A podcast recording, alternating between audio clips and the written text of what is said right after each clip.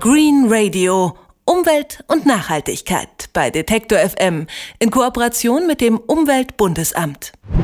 Photovoltaikanlagen auf Hausdächern, die sind mittlerweile ja ein vertrauter Anblick, denn immer mehr Menschen nutzen solche Anlagen, um die Sonnenenergie anzuzapfen.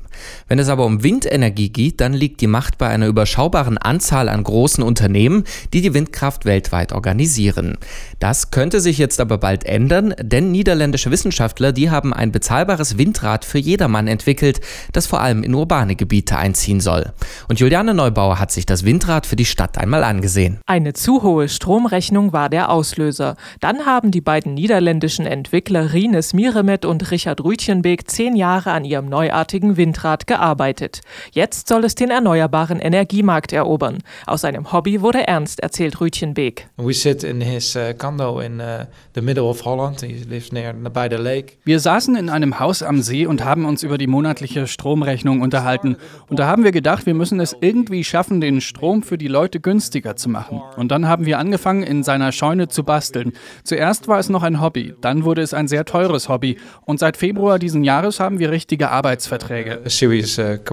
Inspiriert habe sie die sogenannte Archimedes-Spirale. Die entwickelte der griechische Mathematiker bereits in der Antike.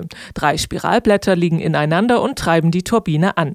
Das Windrad ist im Gegensatz zu den meisten anderen Windrädern rein mechanisch. Es ist ein Meter fünfzig im Durchmesser und fünfundsiebzig Kilo schwer. Außerdem ist es flüsterleise, reagiert schon auf leichteste Windstöße und hält gleichzeitig auch hohen Windgeschwindigkeiten stand.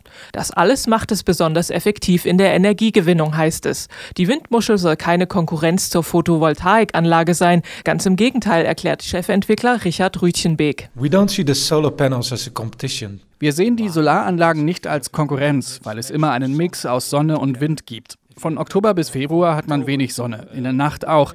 Meistens gibt es gerade dann aber viel Wind. Wenn man die Solaranlagen also im städtischen Raum mit einer Windmühle verbindet, kann man autark mit seiner eigenen Elektrizität leben.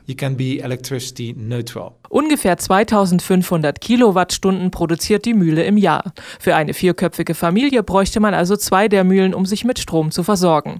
Eine kostet etwa fünftausend Euro. Hanno Salecker, Windkraftexperte vom Umweltbundesamt, sieht bei den Windkraftanlagen einen Nachteil gegenüber den üblichen Solarzellen. Also immer wenn ich bewegende Teile habe, mechanische Teile, dann muss ich sie auch warten. Bei einer Photovoltaikanlage ist das relativ unproblematisch. Da habe ich eigentlich ja nur elektrotechnische Bauteile.